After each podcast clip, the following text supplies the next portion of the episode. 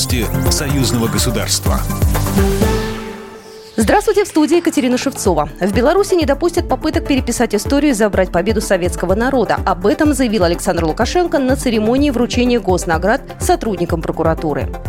Начатое Генеральной прокуратурой расследование фактов геноцида и установление конкретных лиц, которым удалось избежать наказания за убийство мирного населения – будут закончены и доведены до логического окончания. Это вопрос исторической справедливости и нашего долга перед памятью более трех миллионов человек, которые стали жертвами нацизма.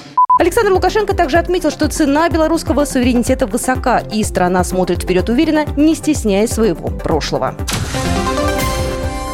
Признание ДНР и ЛНР – это историческое решение, которое фундаментально меняет политическую ситуацию. Об этом сообщил зампред парламентского собрания Союза Беларуси и России Андрей Савиных, передает агентство «Спутник». Решение, которое было принято главой российского государства, было обусловлено прежде всего желанием защитить жизни жителей Донбасса в условиях нарастающей опасности агрессивных военных действий со стороны Украины, сказал он.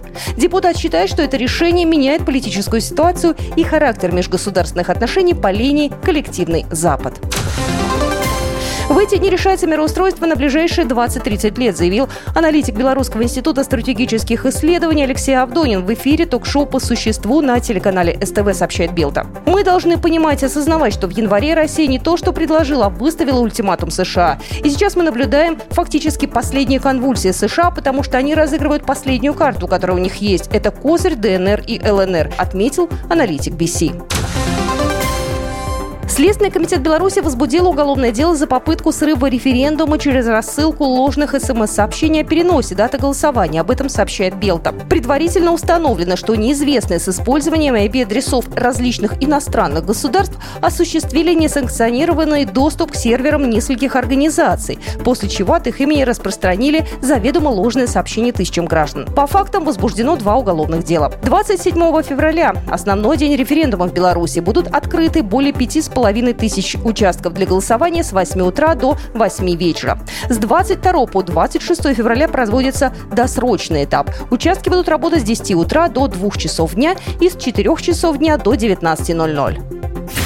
Программа произведена по заказу телерадиовещательной организации Союзного государства. По вопросу размещения рекламы на телеканале «Белрос» звоните по телефону в России 495 637 65 22. В Беларуси плюс 375 44 759 37 76.